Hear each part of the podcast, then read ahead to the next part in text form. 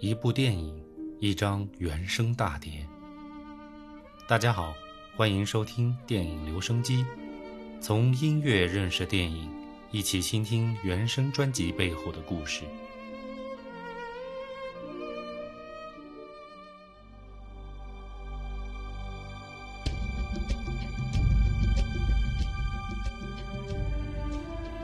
本期电影留声机。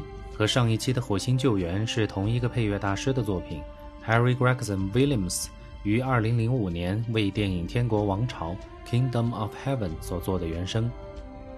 这是 Harry 第一次与 Ridley Scott 合作。我们上期讲的《火星救援》是他们合作的第四部电影。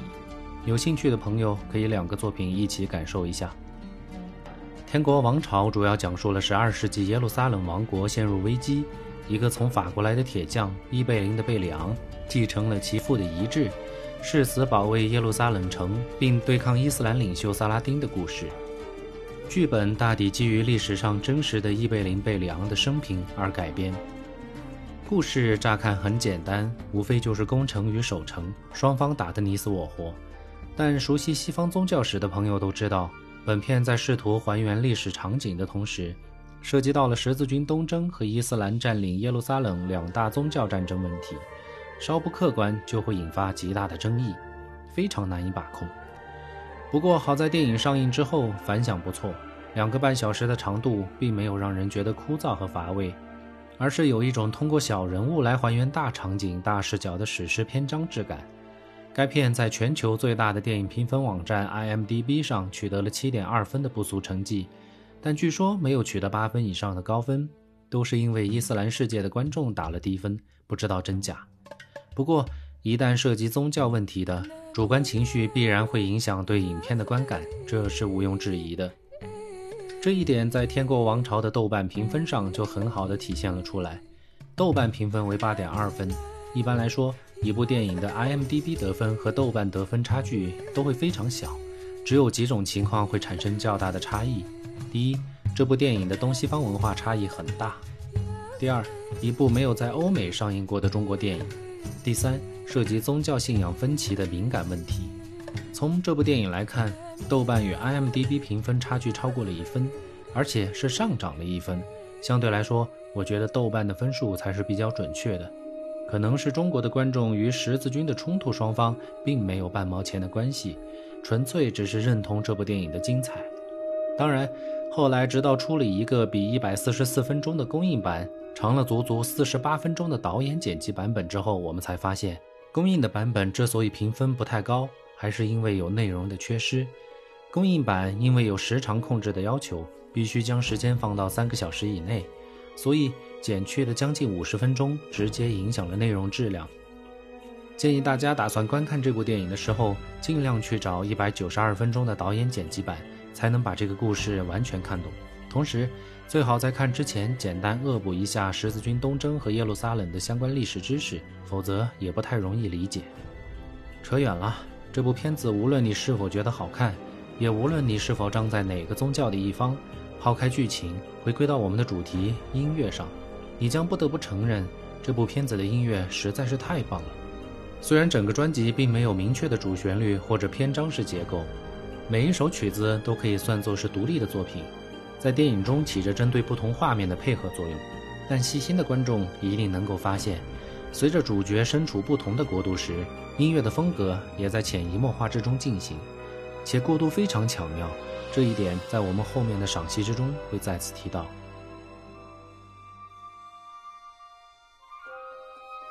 另外。在该片创作之初，导演选定的音乐创作者其实不是 Harry，而是 Hans Zimmer。在片子都快拍完的时候，Hans 却因为个人原因离开了剧组。无奈之下，导演找来了 Hans 推荐的 Harry 来挑大梁。我们不知道如果是 Hans Zimmer 创作出来的作品会是什么样的，但 Harry 交出来的这份答卷，在我看来已经没有任何遗憾了，可以称得上完美二字。也正因为如此。也才有了导演 Ridley 后面和 Harry 的多次合作吧。Harry Gregson Williams 不仅为本片写作了很多华丽而柔美的小调，也有着波澜壮阔的诗篇。他在创作时采用了许多和影片时空相仿的乐器，来彰显影片的历史背景。他首先运用了中世纪的六弦提琴的冰冷寒颤的音色，来拉开电影开场时的法国场景。等到男主角贝里昂踏进耶路撒冷时，Harry 逐步让包括了阿拉伯小提琴与打击乐器、手摇风琴在内的回教乐器和拉丁乐器，搭配着伊斯兰教的合唱团和声演唱，慢慢渗进充满了悲壮与哀荣色彩的主题交响乐章之中，让影迷跟着主角的圣战之旅。一起回到影片所呈现的时空之中，接受一场兼具心灵和感官震撼的史诗乐章洗礼。我们大致按照时间和空间的顺序，带着大家感受一下。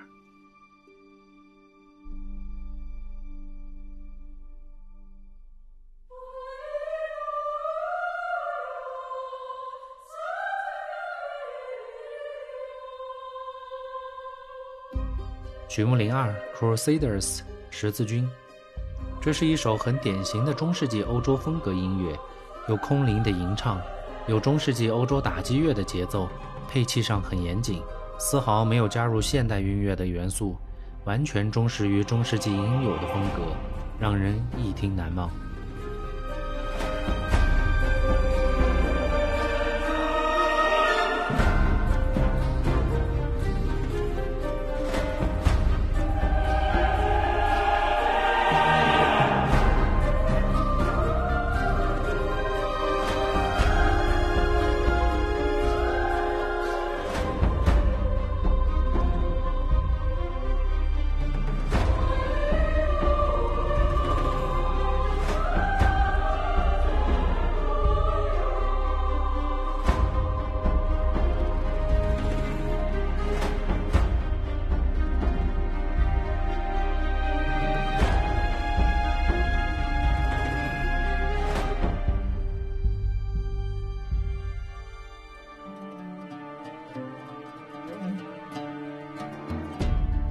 曲目零五，To Jerusalem，向耶路撒冷进发。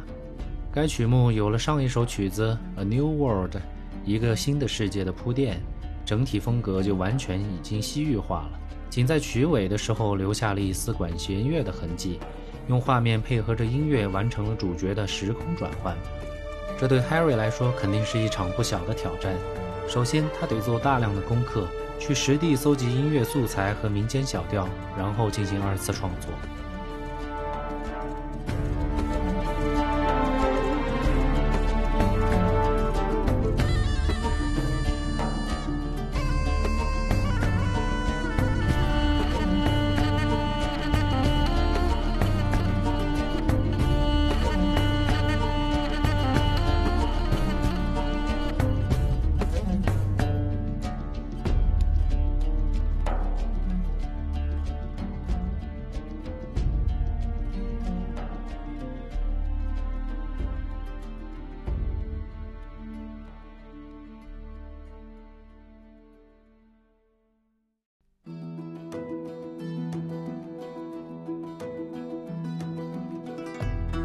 曲目零七，伊贝林，伊贝林之城，整个专辑的点睛之笔，也是全篇之中最美的篇章。曲子非常欢快，用了大量的中东弹拨乐器和打击乐器，在背景之中轻轻地辅以管弦乐，丝毫不喧宾夺主，还可以增加曲子的厚重感。顺便提一句，伊贝林是真实存在的地方，位于以色列，现在的名字叫做 Yavne，在雅法以南二十公里的地方。是个人口仅有三万的小城。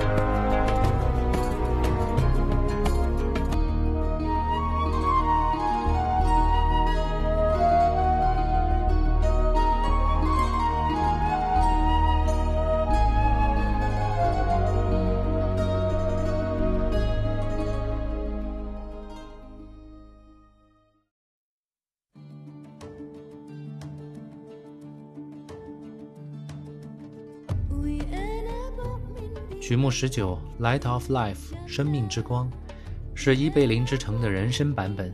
作为压轴曲目，在原声大碟之中呈现，由比利时歌手 Natasha Atlas 演绎，非常好听。